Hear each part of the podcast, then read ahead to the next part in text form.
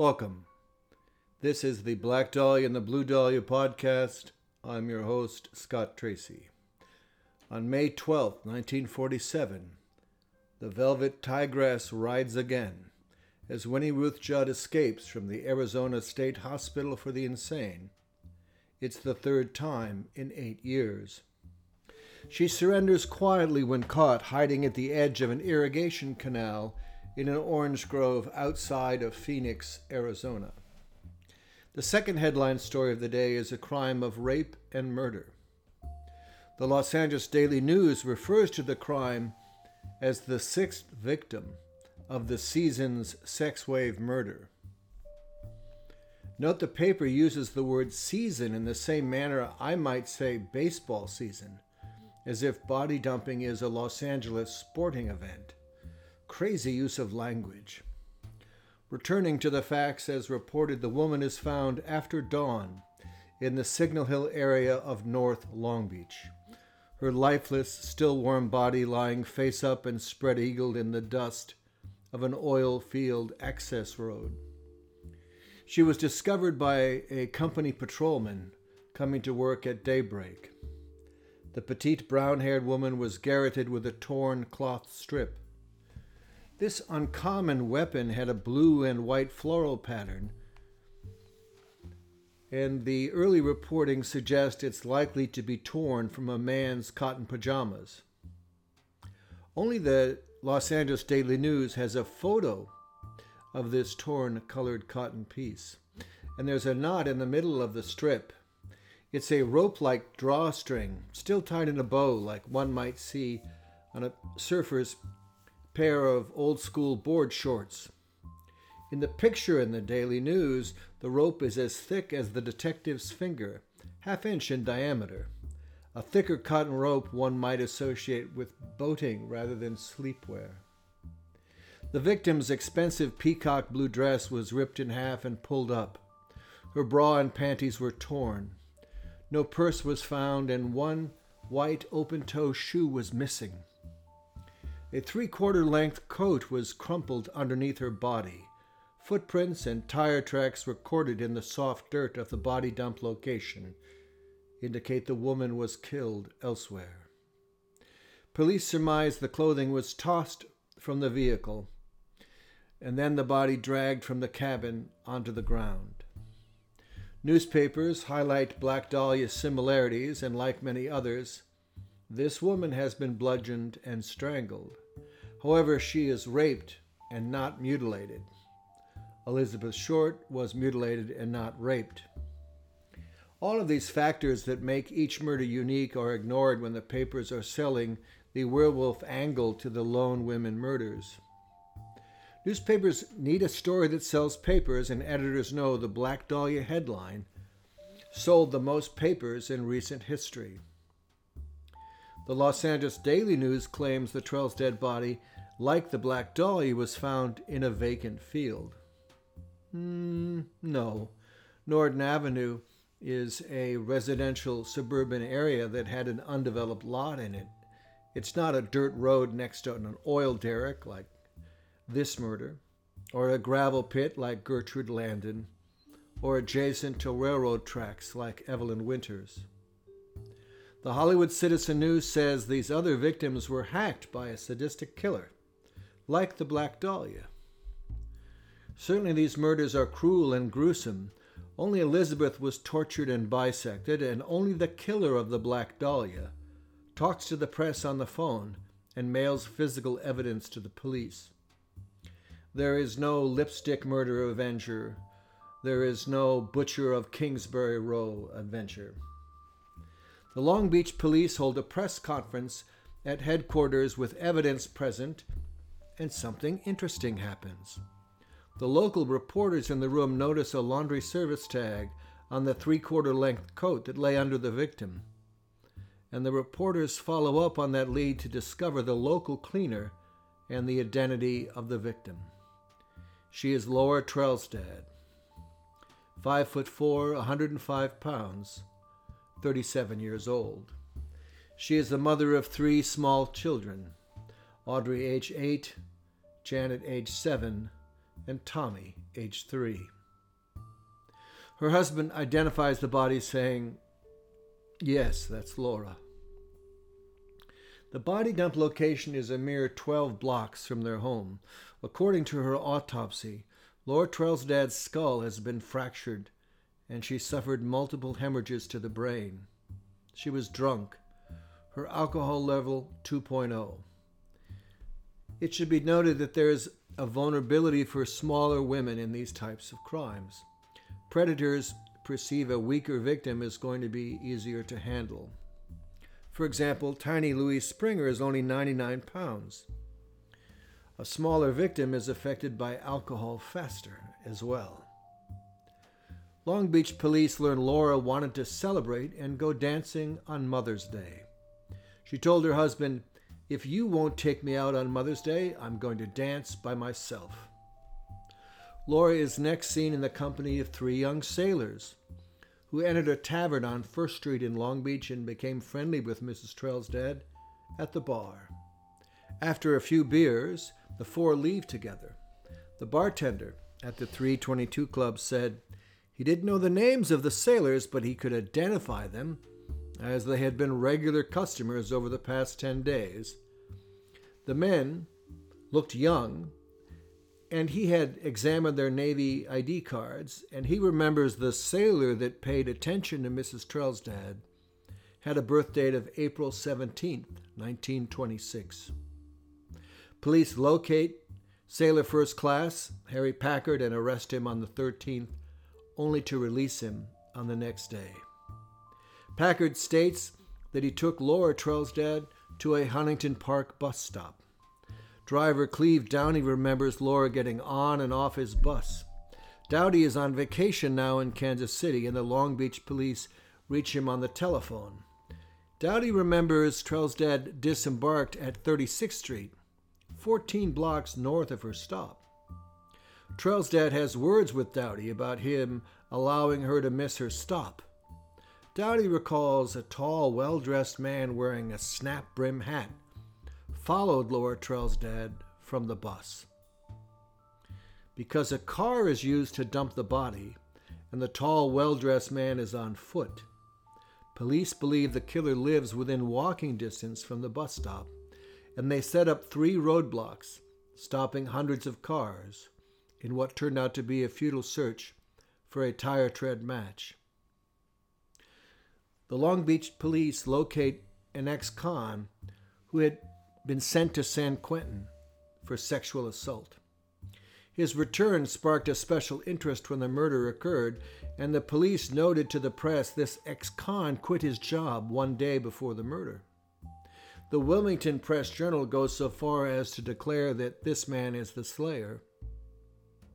The dump site is at the 3100 block of Locust Avenue. The Trelstad home is at 2211 Locust.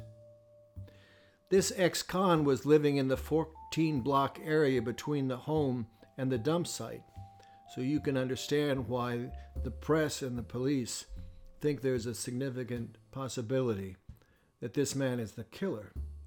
However, they are unable to locate the ex con at his address. Nevertheless, Chief Martin announces to the press that an arrest is forthcoming However, the ex con's name is never stated in the press, and the situation is never spoke of again in the newspapers. I assume the lead is a dead end. Laura Trelstad has a twin sister, Mrs. Lydia Ramstad of Salem, South Dakota. Mrs. Ramstad is coming to town for her sister's funeral. Police Captain Martin understands she looks just like her sister, and he plans to take photos of Lydia to show possible witnesses. Mrs. Ramstad agrees to do more. She will accompany Captain Martin on a round of night spots in the vicinity of the crime. However, when Lydia arrives in Long Beach, the police realize she is not an identical twin and therefore do not take Lydia out for a dive bar tour of North Long Beach. The police have no more leads. The next newspaper Black Dahlia reference occurs on May 23rd, Robert Smith is driving along a lonely Norwalk road at night and saw a woman in his headlights. There seems to be trouble. She's fighting with a man in a ditch at the side of the road. Smith pulls over. The newspaper will proclaim that he saved this woman from being the next victim in the Black Dahlia sex murder pattern. Mrs. Violet Asher, 43, is bleeding and bitten as a man's fingernails have shredded her stomach and his teeth have broken through the skin of her thighs. She's a mother of a six year old boy.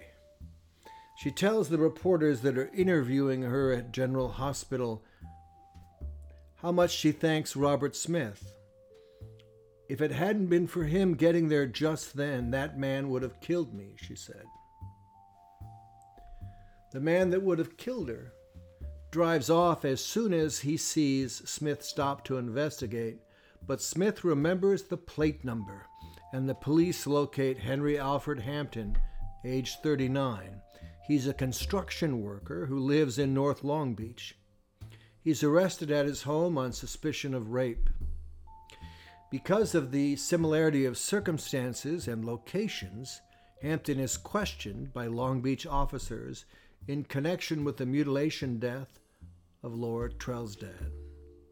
But Long Beach police compare the treads on his tires to the set of clear tire prints, and it's not a match.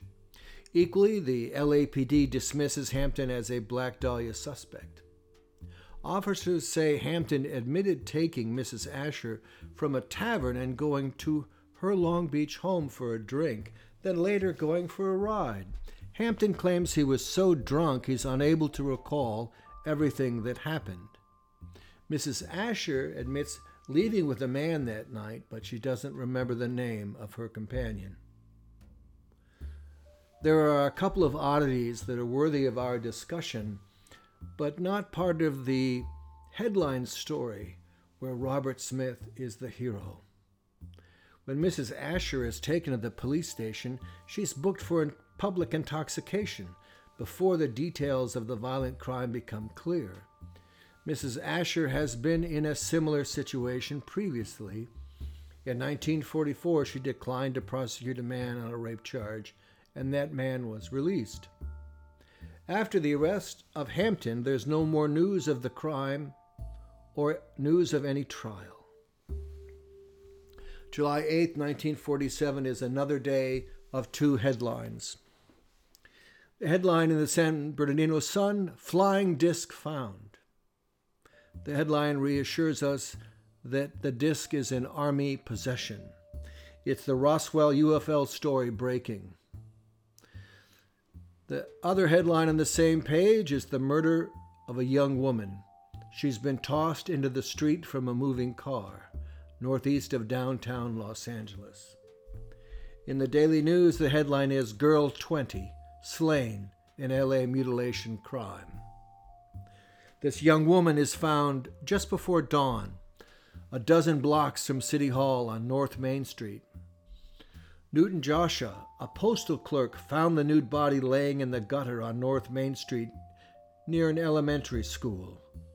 She had been strangled by her silk stocking. The woman's breast was macerated into a pulp. She'd been struck in the face. The deep lacerations on her back, police come to believe, were caused when the body was thrown out of a moving automobile as it headed south on Main Street. The young woman is identified as Mrs. Rosenda Mondragon, age 20. She'd been arrested previously for drunkenness a year prior. When the police remove the silk stocking, they notice Rosenda wears a Catholic medallion meant to protect the wearer from harm. William Moore, described in the newspaper as a vegetable store clerk, told investigators that he saw Mrs. Mondragon call a taxi from his store at Mission and North Main. It's 2:15 a.m. A man in his late 20s drives up in a 1936 dark green coupe and speaks to William Moore, asking for directions. He's lost. Then Rosenda suggests the man might wish to drop her off at 9th and San Pedro, and he agrees. Moore says then that the girl canceled the taxi call and got into the stranger's car. It's approximately 2:30 a.m. The body is found in the street at 3:50 a.m. The police put out a description in a bulletin seeking that driver, a husky male with light hair, 28 to 33 years old.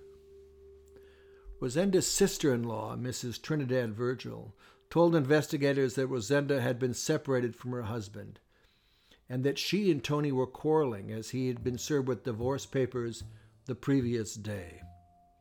Around 2 a.m., Mrs. Mondragon showed up at Tony's home and argued with him. She was intoxicated. When Rosenda left, Tony attempted to follow her. Tony Mondragon is booked on suspicion of murder. He is questioned at length and given a lie detector test. The police find the other silk stocking one block from where the body was dumped. Several blocks further, children at play find Rosenda's blood-stained coat and dress. The police don't find her black suede shoes and undergarments. Concussion and strangulation are the causes of death, according to the coroner. Tony Mondragon tells police when he tried to follow Rosenda after she left his home, he never caught up to her, but he saw Rosenda get into a strange automobile at Eastlake Avenue in North Main. The police conclude Tony is not a suspect and he's released, and that's the end of the news cycle for this silk stocking murder. The most compelling Black Dahlia related victim is one you have likely not heard of. 36 year old Viola Norton was attacked late night Friday the 13th 1948. Abducted and bludgeoned, her body is dumped in Leimert Park. Yet her experience merited only a few paragraphs on one day in the newspapers Valentine's Day, 1948. Paul Norton, expected to have dinner with his estranged wife, he waited in the restaurant. Viola did not show. Paul then went to her rooming house and waited for an hour. Viola did not show. It seems Viola is spending the evening drinking in a bar close to her rooming house. Viola leaves this bar at 2 a.m., and two men in their 40s offer to give her a ride. Viola declines, and the men respond by throwing her in the back seat of their light blue sedan and hitting her in the head with a tire iron. Her abductors drive with Viola bleeding in the back seat to the west side of Los Angeles. This is a long journey. It's 2 a.m. Bars have just closed, and police are on the lookout for drunk drivers and any odd behavior. And these two men take a 40 minute drive to Leimert Park from Alhambra. Why? The best answer is that this is an attempted murder, a copycat crime of the Black Dahlia. I think it's clear that these two men planned a similar body dump murder, and I doubt that they introduced themselves or asked Viola for her last name. But these men are driving toward Norton Avenue with Viola Norton in the back seat. Early Valentine's Day morning, a homeowner in Leimert Park finds Viola in her backyard, unconscious with a coat thrown over her head. The house at 3997 West Side Avenue is five blocks east of Norton. Viola's stockings are ripped. One of her shoes is found near a pool of blood in the driveway of the adjacent house. Her empty purse is found three doors further up the street.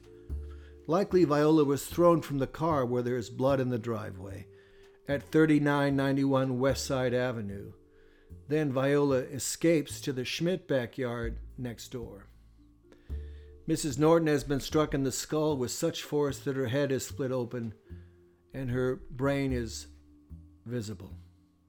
She is initially not expected to live. Paul Norton identifies Viola in the hospital. Her memory of the evening is very faint. She remembers two bits a blue car and two men. I wonder why the two men don't leave the body on Norton Avenue. It's an interesting question. Are they lost in a strange neighborhood? They're from Alhambra. Or are they afraid of being framed for the first crime? Perhaps they believe people are watching the original Black Dahlia dump site. In any case, there's no further reporting on Viola Norton. She hasn't been raped. She survived the attack like Asher. This abduction and bludgeoning is not recorded by any newspaper as a Black Dahlia related lone murder because she lived. Yet it's very much related, as the dumping of the body in Leimert Park suggests. This Black Dahlia inspired murder has been attempted by two evil and brutal men who, in essence, are Black Dahlia volunteers. All of these women that we've discussed in this episode, Trelstad, Mondragon, Asher, and Norton, were significantly intoxicated late at night and approached because they appeared to be easy prey. Elevated alcohol levels are critical factors in the Jeannie French and Evelyn Winter murders as well. Being sober didn't save Elizabeth Short or Louise Springer or Gladys Kern. Alcohol plays no role in those deaths, and to me, it is, however, indicative of a very different type of predator. The commonality for these unsolved crimes is that they're killed by strangers. And that's what made it so very difficult for the 1947 police, who start with the husband and then expand the investigation by looking for connections to the victim. Tangentially, when we examine the circumstances under which the two lone women victims who disappeared, Jean Spangler and Mimi Boomhower, I assume their bodies were hidden because the killers were known to the victims and connections could be made. If there's no body, there's no murder, just a missing person. And of all of these 1947 and 1948 victims, only the Black Dahlia case has a killer invest a significant amount of time and effort before, during, and after death with the victim. Of the four victims discussed in this podcast, Trelstad, Mondragon, Asher, and Norton, only Mondragon gets a newspaper moniker. The Herald calls it the Silk Stocking Murder. No other paper picks up on using that moniker, not the Daily News or the Valley Times, not the Metropolitan Star News or the Hollywood Citizen News, not the San Bernardino Sun or the Los Angeles Times. Interestingly, the silk stocking murder as a moniker has been used before many times. There was a silk stocking murder headline reported by newspapers in 1916 Philadelphia. 1931 Georgia, 1932 Dallas, 1936 San Francisco, 1937 Manhattan, 1941 Toronto, 1949 Troy, New York, 1949 London, England. And there was a silk stocking murder in Sausalito, California in 1951. I point this out because these examiner monikers purposely mimic the titles of pulp detective stories whether we're talking about the torso murder or the lipstick killer or the butterfly murder. And that's why I ignore the narrative about flowers in the headlines. It plays no role. The moniker sounds like paperback noir titles because they're written for the same audience. There was, in fact, a detective novel of the month called The Silk Stocking Murder, published in 1928. Paperback pulp fiction offers a known and expected narrative. The victim is beautiful, young, naked, and unaware of the pending danger. Facts bend when the newspaper story is delivered in the form of fiction. The power of a mysterious moniker to create a sense of adventure and curiosity is very clear. Who is the Lone Ranger? Who is the Shadow? Who is Jack the Ripper? because the Black Dahlia is the victim and not the killer, suddenly the mystery evolves into questions about the victim more than it normally would. So, who is the Black Dahlia? How did she get her name? How could she be missing for seven days? Who did she know that could have tortured and severed her? Because the Black Dahlia has the moniker, Elizabeth's journey into death becomes more legend driven than person driven. And in the way that our minds work. A person must be important in order to have become a legend, so this noir narrative creates an expectation that there must be an important reason that the murder was not solved. And that creates a belief in the myths of conspiracy in 1947. The idea that important people must have not wanted this case solved because of police corruption and payoffs and lawless mobsters. The fact is, Elizabeth Short is not important. Elizabeth Short was a nobody, and the Black Dahlia is the legend. This notoriety is incorrectly referred to as ironic that a wannabe actress becomes famous in death. Elizabeth could not become the Black Dahlia unless she was young and a nobody. The Black Dahlia legend would not exist if Elizabeth Short were a 37 year old mother of three. When speaking about the Dahlia myth, I've been equating myth with lies, defining a myth as a widely held but false belief, such as Elizabeth Short was an actress and Robert Manley was the last person to see her alive. Those are lies. There is another meaning of myth, one every screenwriter knows Joseph Campbell's A Hero's Journey. The myth as fable, a folklore that serves to explain a greater truth. And these myths that we create, the lies that we tell ourselves, does reveal much about how our culture comes to terms with disturbing and dark corners that exist in human behavior. Our culture is very much driven to unsolved murders, and so it's wise to think about this other type of myth.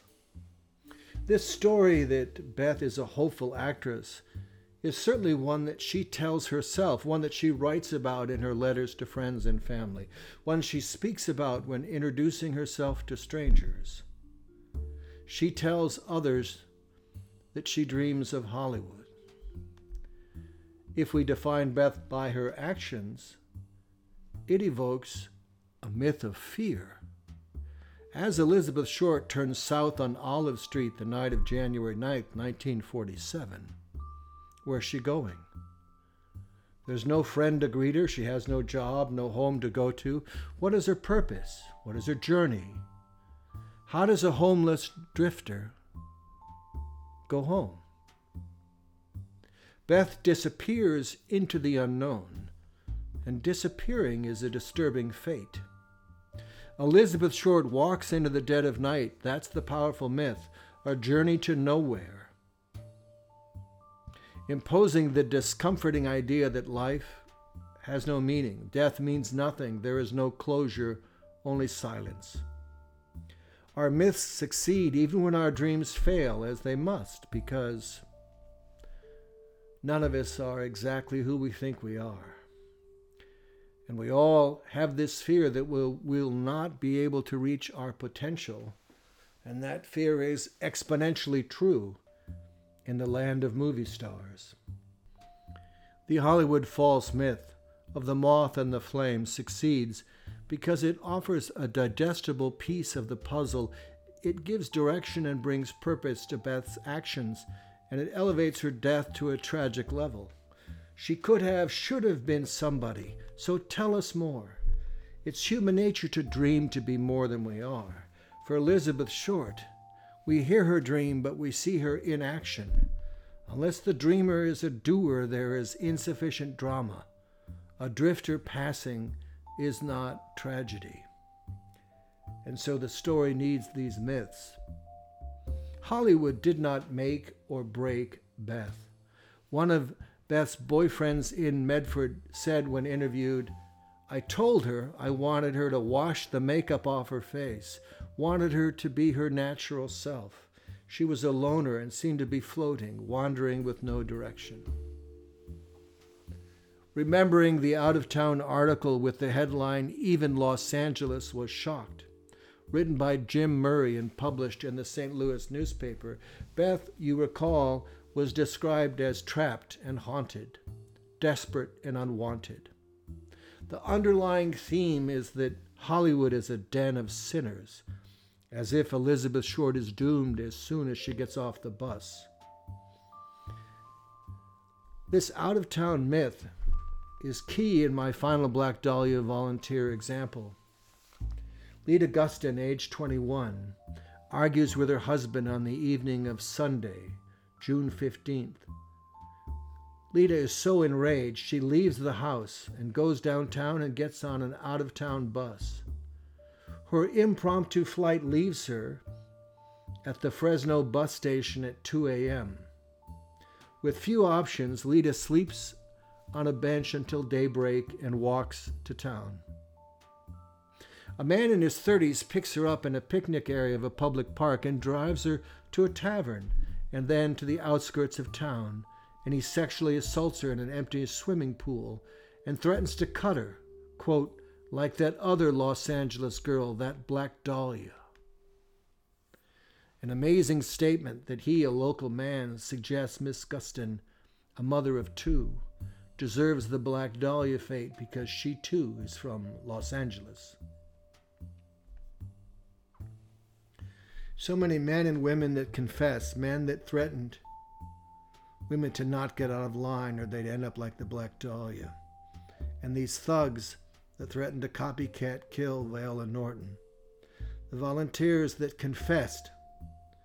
People still volunteer today when they dress up like the Black Dahlia for Halloween.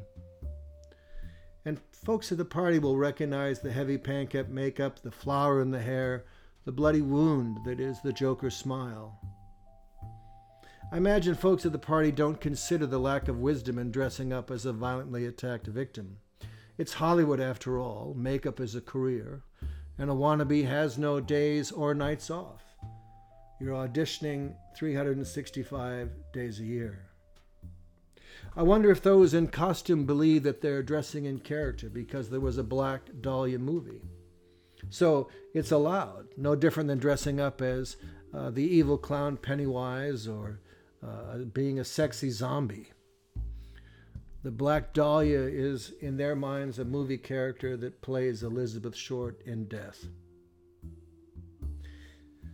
Of course, no one goes to a costume party dressed like Nicole Simpson or Sharon Tate. Why is the Black Dahlia okay? And part of the answer is the trope of Elizabeth Short is distinctly different from the trope of the Black Dahlia. Elizabeth Short is the naive girl from the country that comes to the city to seek her fortune.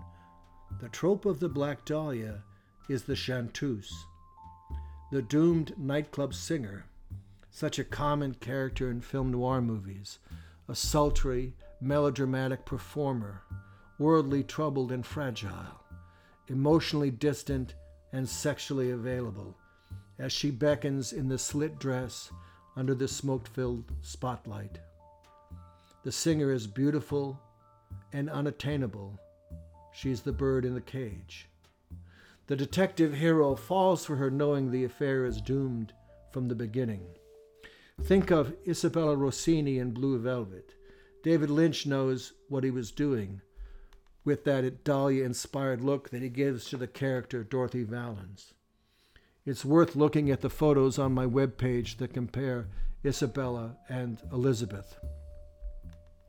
There's one more film noir to discuss a scene in Sunset Boulevard where William Holden's character arrives late to the New Year's Eve party being thrown by Jack Webb.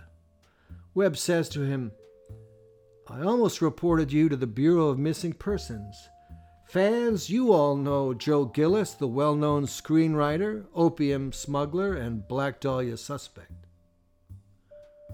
Billy Wilder started writing this script in mid 1948 and finished a year later.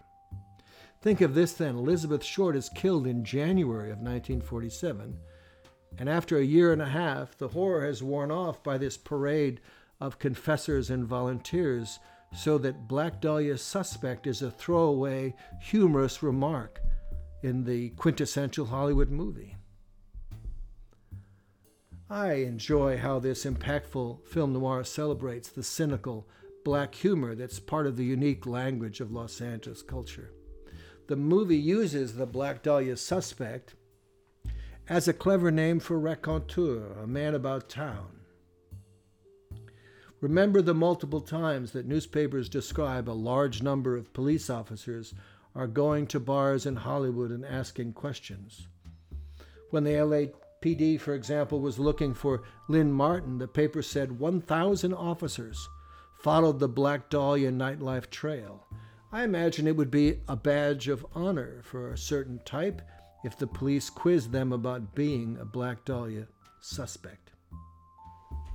This noir angle to the myth of the Black Dahlia continues in a true crime pulp magazine as Dr. DeRiver publishes his thoughts on the Black Dahlia in the October 1948 issue of True Detective magazine.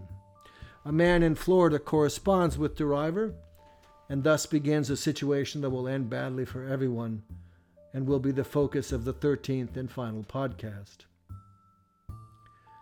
I normally have one last thing. We have three. First, thank you for listening.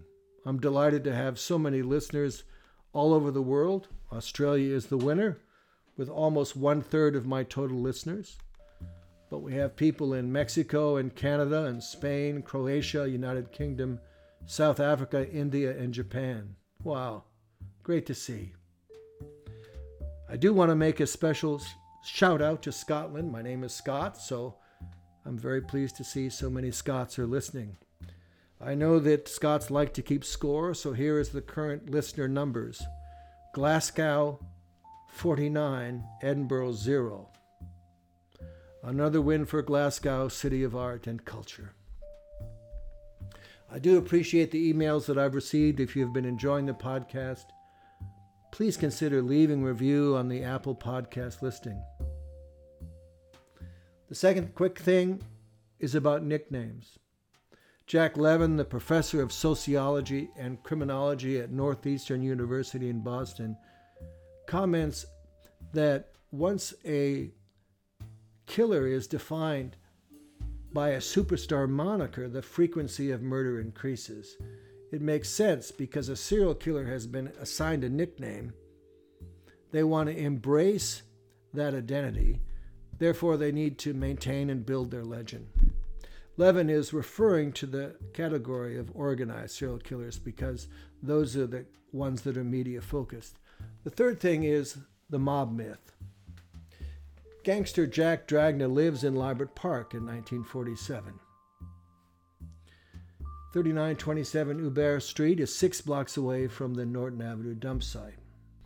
Dragna is a competitor to, to Mickey Cohen, and the hypothesis is that Cohen kills Elizabeth Short as a message to Dragna.